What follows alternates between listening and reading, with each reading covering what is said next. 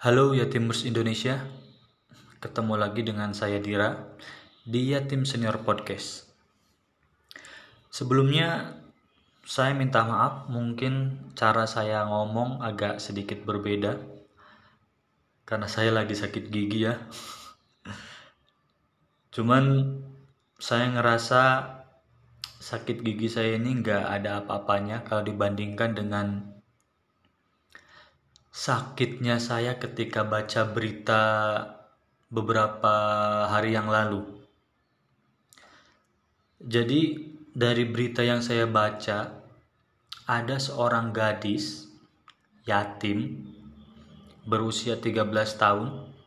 Ya masih katanya sih masih kelas 6 SD ya. Dia itu tinggal di panti asuhan di Kota Malang dan mengalami penganiayaan, dan pemerkosaan. Yang lebih mengagetkannya lagi, pelakunya itu tetangga panti tempat si korban ini tinggal gitu. Ngeri banget. Jujur ini baru pertama kali saya eh, tahu ada orang setega itu gitu. Jadi dari berita yang saya baca, kejadiannya itu di Jalan Teluk apa ya Teluk Gerajakan Kota Malang pada tanggal 18 November 2001 pukul 3 sore. Uh, kronologinya ini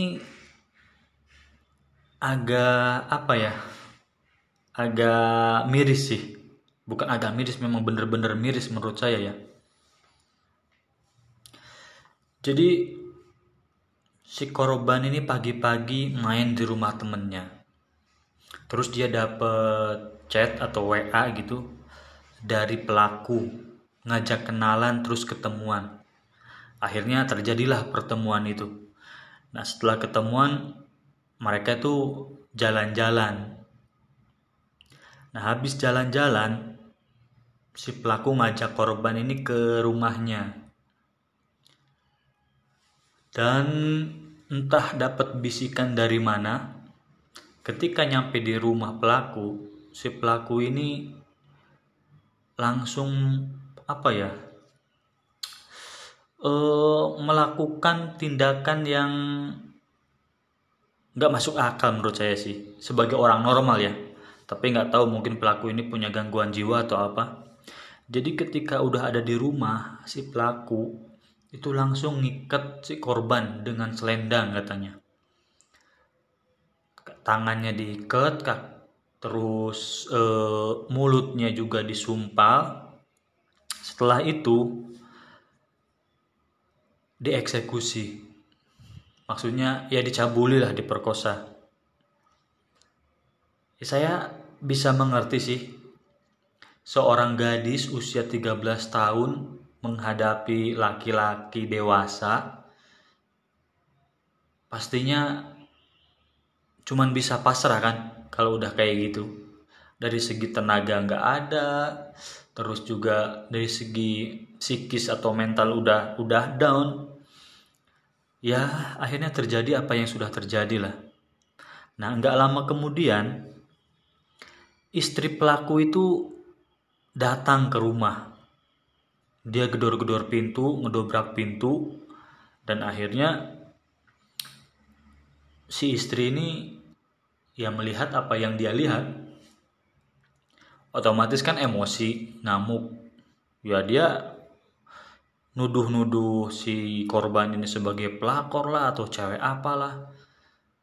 Nah, di situ juga sempat mengalami penganiayaan itu dianiaya sama istri pelaku. Nah, gak lama kemudian datanglah delapan orang remaja ke rumah si pelaku ini. Saya nggak paham di sini.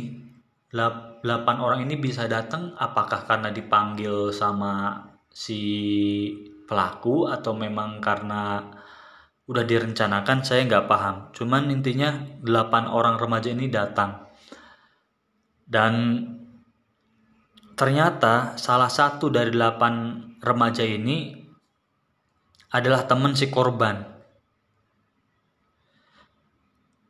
Setelah eh, mereka datang ke rumah pelaku, si korban dibawa ke tanah lapang di daerah Araya katanya. Dan di situ terjadi lagi penganiayaan. Dipukulin, diinjak katanya perutnya. Terus uh, juga ada yang bilang itu di ini loh di disundut rokok.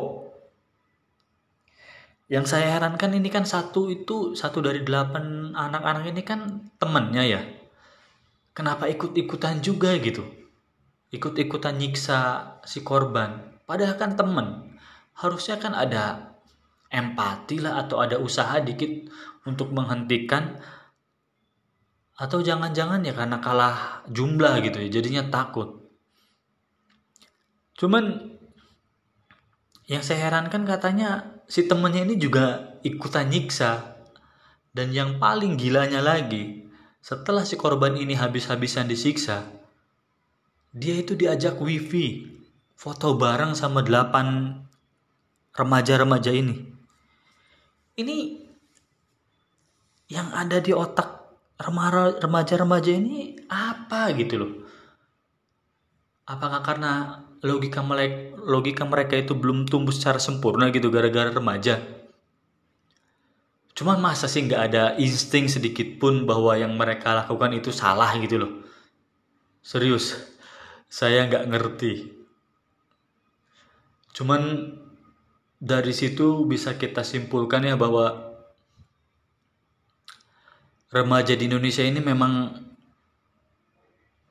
kurang atau bahkan minim sekali teladan yang bisa diikutin dari tingkah atau lakunya ataupun kata-katanya ya. Karena sejak lama kita itu apalagi remaja-remaja Indonesia itu malah dibanjiri sama idola-idola yang ngasih influence ataupun dampak negatif menurut saya. Makanya nih peran orang tua di sini tuh sangat sangat penting ya jangan sampai anak kita itu malah lebih mengidolakan orang ataupun public figure di luar sana yang nggak tahu ngasih dampak positif ke anak-anak kita daripada orang tuanya sendiri gitu. Nah ini salah satu buktinya gitu. Pelajaran lainnya dari sini tuh bahwa satu di antara delapan anak itu kan temen si korban ya ini membuktikan bahwa teman itu bukan orang yang secara fisik dekat dengan kita gitu. Melainkan apa ya? Teman itu ya orang yang bisa respect, bisa menghargai menghargai kita dan yang paling penting, teman adalah orang yang bisa membawa kita ke dalam kebaikan gitu. Jadi jangan sangka kamu sering nongkrong sama orang-orang yang kamu anggap teman itu bener-bener teman kalian hati-hati aja selama mereka itu malah ngebawa kalian ke jalan yang gak jelas yang gak ada faedahnya jangan anggap mereka teman. Kalau kata anak muda sekarang katanya teman toksik ya. Ya apa pun istilahnya intinya berhati-hatilah milih teman ataupun menganggap orang lain itu teman. Karena belum tentu sedekat apa pun fisiknya ataupun sering apa pun kalian nongkrong belum tentu dia adalah teman kalian miris banget sih sebagai anak yatim saya pengen melakukan banyak hal sih sebenarnya ke korban ini. Cuman ya karena keterbatasan yang saya punya dengan tanggung jawab yang saya emban sekarang juga akhirnya saya cuma bisa ya bikin podcast kayak gini sebagai bentuk protes ataupun mungkin sebagai bentuk ajakan ke Anda di sana yang mendengarkan. Yang mungkin udah sekarang udah dewasa ataupun nanti punya anak ya Jangan biarkan anak Anda yatim ya. Ini mungkin terdengar bodoh cuman banyak orang tua yang meyatimkan anaknya padahal dia belum mati. Ya seperti yang saya bilang bahwa yatim yang saya maksud itu kan ada yatim tinggal mati ada yatim yang tinggal cerai ada yatim yang eh, karena jauh aja gitu nggak ada ikatan emosional sama anaknya sendiri. Dan saya yakin ini korban dan pelaku di kasus ini adalah semuanya yatim.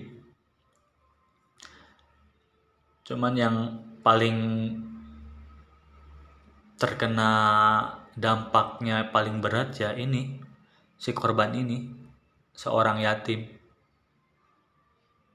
Gak tahu ya yatim tipe berapa nih korban. Kalau nggak salah katanya ibunya itu kerja di luar kota terus ayahnya itu ODGJ jadi dia nggak nggak hidup di keluarga yang utuh atau normal lah ya bisa dikategorikan yatim tipe 2 kayaknya ini tuh.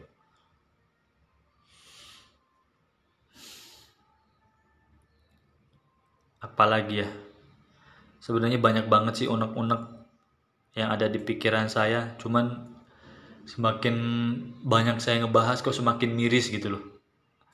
Saya cuma bisa berharap semoga si korban ini